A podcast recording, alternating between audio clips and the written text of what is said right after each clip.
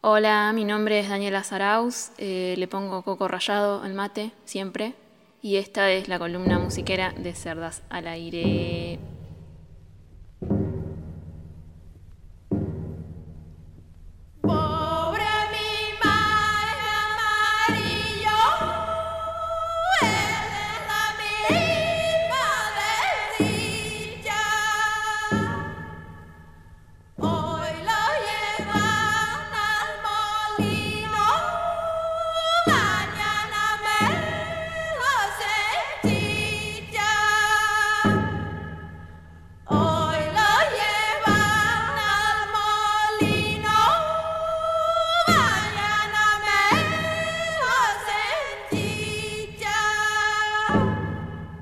Cerdas al aire, el podcast que nadie esperaba. En el último episodio del año de la columna musiquera de Cerdas al aire, les voy a hablar de folclore. Primero quiero tirar un concepto porque soy nerd y me gusta tirar conceptos. El folclore en sí es una palabra que habla de eh, tradiciones, idiosincrasias de un pueblo, eh, que son en conjunto de cosas que em, se, pasan vía oral de generación en generación. Pueden ser leyendas, pueden ser eh, proverbios, cuentos, eh, algunos chistes, pueden ser también, eh, la música misma, todo lo que es cultura material también. idiosincrasias, por ejemplo, las celebraciones también. Navidad acá es una cosa en verano y en el hemisferio norte es otra cosa distinta y no tenemos nada que ver con, las tradiciones de allá, aunque a veces sin querer eh, o queriendo, no sé, las queremos eh, duplicar o copiarnos. Eh, Papá Noel se caga de calor acá, pobre, pero bueno, tiene que ver con, eso, con las distintas culturas y los distintos lugares y los distintos momentos de una sociedad. Habiendo dicho todo eso, el folclore es un tipo de música aquí en Argentina que tiene que ver con, eh, tiene un origen indígena de música de nuestros pueblos indígenas de este territorio, pero que fue evolucionando, no porque vaya siendo mejor, no es que no es una evolución, sino que es una, eh, una cosa que, se va, que va cambiando a partir de, por ejemplo, la colonización española, eh, la inmigración europea, eh, la inmigración africana por parte de, personas que fueron traficadas y, esclavizadas aquí en, América, eh, la migración interna, o sea, gente de otras provincias que vino a Buenos Aires. Todo eso hizo que exista el folclore, o sea, cada, obviamente en cada era, de la historia fue cambiando. El que hoy conocemos viene de, todo eso, es un conjunto de todas esas cosas. Dependiendo del territorio en el que estemos estudiando, eh, porque ahora el folclore sí se estudia académicamente y es muy vasto y yo la verdad que no conozco todo, pero puedo decir un par de cositas, eh, es de donde viene cada género musical del folclore. Por ejemplo, la baguala es un género musical folclórico que se origina en el noroeste argentino. Viene de las comunidades de diaguitas que habitaban en los valles calchaquíes. Es, una, es un canto de versos octosílabos, es decir, de ocho sílabas, que frecuentemente son eh, improvisados. Y el, ritmo es un ritmo ternario, es decir, de, a tres, de a tres golpes, para, para decirlo así fácil, eh, con un tempo lento y uniforme. Es decir, que, es como un reloj uniforme, no es que mm, voy haciendo un golpe y después cuando se me canta otro, sino que tiene un tempo uniforme, que estoy eh, siendo un reloj. Entonces es uniforme. Esa es la baguala, por ejemplo. La columna musiquera. Leda Valladares, que es una música de folclore, musicóloga em, argentina, dijo lo siguiente con respecto a el canto con caja. En Argentina el canto con caja tiene tres canciones y múltiples repertorios de ellas, baguala, tonada y vidala. Cada una pertenece a un sistema musical diferente. Grito en el cielo nos instala en el canto ancestral con una técnica de expresión milenaria y poderosas melodías. Los sagrados cantores de los valles, los vallistos, que descienden de los siglos andinos, nos están esperando en los cerros del noroeste argentino para revelarnos otra dimensión del canto terrestre y sideral. Al escucharlos, aterrizamos en América y la descubrimos. Sus discursos de cantores es la suprema desnudez. Solo tres notas escalofriadas por la voz del abismo. Este rayo nos inicia en el canto planetario que establece la jerarquía del grito y el lamento como sacralidades del iniciado. Con respecto a la influencia afro, afroargentina, que se fue construyendo esa cultura, tenemos los géneros musicales candombe, samba, charanda, chacarera, payada, milonga campera, malambo, gato, también el tango, que es otro género, la milonga ciudadana, la murga porteña y la murga argentina, que son dos murgas distintas que quizás en otra columna el año que viene explique cuál es cuál. La chacarera es un ritmo y danza tradicional eh, de la provincia de Santiago del Estero y se ejecuta con guitarra, violín y bombo. Hay algunas que son cantadas y hay otras que son solamente instrumentales. Tiene un ritmo ágil, lo que significa, eh, o sea, el ritmo ágil es lo que explica su origen afro.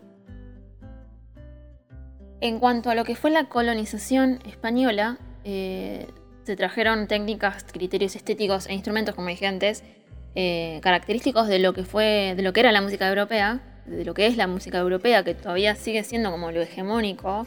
Tenemos un, eh, un compás de cuatro cuartos, cuadradito, 1, 2, 3, 4, 1, 2, 3, 4, cuando acá teníamos claves que son eh, no compases y que son eh, ritmos más libres, no tan, no tan eh, relojeados, por decirlo de alguna manera, no tan pulsados. Eso vino, eso trajo la, la colonización española. Y además eh, trajo los instrumentos que trajo, los detallo ahora, son la vihuela o guitarra criolla y el bombo legüero. Se empezaron a fabricar instrumentos acá eh, como órganos, arpas, violines, trompas, cornetas, clavicordios, eh, fagotes, flautas.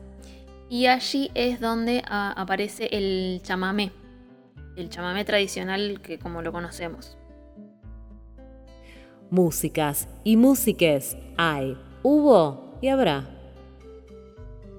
Siguiendo con la historia, esto es una clase de historia o historia de la música. Eh, luego de la Revolución de Mayo de 1810 surgen eh, distintos eh, tipos, distintos géneros musicales como el cielito, el pericón, el gato, el cuando, el escondido, el triunfo. y el, el, gato, el gato con relaciones. Las relaciones son unas coplas humorísticas. Más adelante la cueca con el famoso aro, aro, aro. Y el, este, este recurso de usar el humor en, la música en el siglo XIX empezó eh, más adelante o, ahí mismo a usarse en la chacarera y en el chamamé. ¿Se acuerdan de la música divertida? Bueno, quizás, quizás me atrevo a decir que viene de acá. Me quiero ir no sin antes nombrar eh, referentes, porque este es un, podcast con perspectiva de género y me volví a encontrar nuevamente con que eh, se nombra mucho a varones muy grosos de, la música, obviamente, y pocas mujeres. Ni hablar que no encontré personas trans ni no binarias. Eh, así que bueno, e, este es mi aporte aquí en este humilde, esta humilde columna. Em, La primera que quiero nombrar es Isabel Aretz, con Z al final, que fue una compositora, investigadora, escritora y etnomusicóloga argentina, nacionalizada venezolana. Publicó 25 libros, principalmente sobre folclore latinoamericano, porque ese era su, lugar de investigación, su núcleo de, investigación, y una autobiografía. Eh, como compositora tiene 10 obras para orquesta, sinfonías, obras sinfónico-corales para piano y suite para clave. Segunda referente, Margarita Palacios, la mama. Fue una compositora y cantante eh, de Catamarca, de música folclórica argentina, que también estaba dedicada a la gastronomía. Em, ella es una de las precursoras del boom del folclore argentino que se produjo en la década de 1950 gracias a, los medios de comunicación masivos, la radio, el cine, los discos, la televisión, eh, la migración interna, como había dicho antes, de, otras provincias a Buenos Aires, el proceso de industrialización y urbanización, lo que fue toda la sociedad de consumo, aquí se nos dio en, los años 50. Eh, tiene tres discos editados y un libro de cocina. La amamos. La tercera y última referente es eh, Farías Gómez, que es una cantante de, música folclore, que eh, es considerada una de las cinco cantantes más importantes de la historia de la música folclórica de Argentina y que nuevamente me pasó que no había escuchado sobre ella hasta mm, yo ser grande, digamos, por más que sea considerada una de las más importantes, yo tardé muchos años en conocerla y aquí la nombro. Cerdas al aire, podcasteando en Spotify. Me despido de esta columna con una linda noticia que es eh, que hace un par de meses fue em, en el Festival de Cosquín, en el pre-festival, el pre-Cosquín es un certamen, eh, ganó una chica que se llama Fernie em, que logró que eh, la categoría pase de llamarse voz femenina y voz masculina a llamarse solamente voz solista, eliminando así eh, el binarismo que tenían eh, esas categorías, ¿no? Ella se había anotado como solista vocal femenina, pero el, em, y ganó encima, pero la rechazaron al decir que eh, no podía competir porque en el DNI su sexo no coincidía con, con la categoría que se había anotado. Eh, ella es una chica trans no binaria y se identifica con un pronombre femenino. simplemente que no tenía el DNI. Dice Fernie con respecto a la denuncia que hizo Alinadi Ayer mismo fue la denuncia y a la noche Cosquín había cambiado el estatuto, admitiendo a personas no binarias. Mejor dicho, sustituyendo la categoría binaria de hombre-mujer por una única categoría de voz humana. Entonces, esto es un triunfo histórico y es algo que inmediatamente ahora estamos celebrando y felizmente difundiendo. Sabemos que esta lucha nos lleva hacia la felicidad y a seguir construyendo nuevos escenarios posibles más esperanza, más igualdad, más derechos. Por eso este ni un paso atrás, por eso festejamos, por eso celebro, porque no me abrieron la puerta a mí, nos abrieron la puerta a todos. Y eso es algo que me emociona muchísimo. ¡Uh, me emocioné yo! Chao, hasta el año que viene. Cerdas al aire, todas las canchadas en un mismo lugar. El mundo que conocía explotaba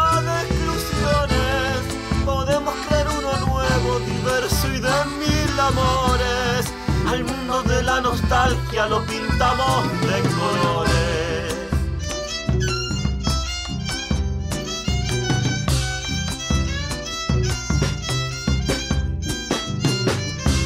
La danza como una trama llena de fuego y amores, juntando lo separado en un otoño de flores al mundo de la nostalgia lo pintamos de colores.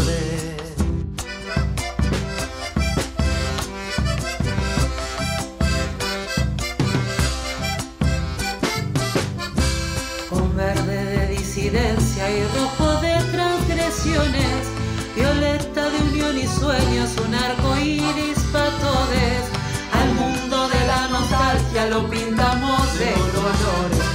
En estos momentos tristes un dulce abrazo te espera, un mate con miel y risas alegres de primavera, la comunidad bailando unión, juega y chacaré.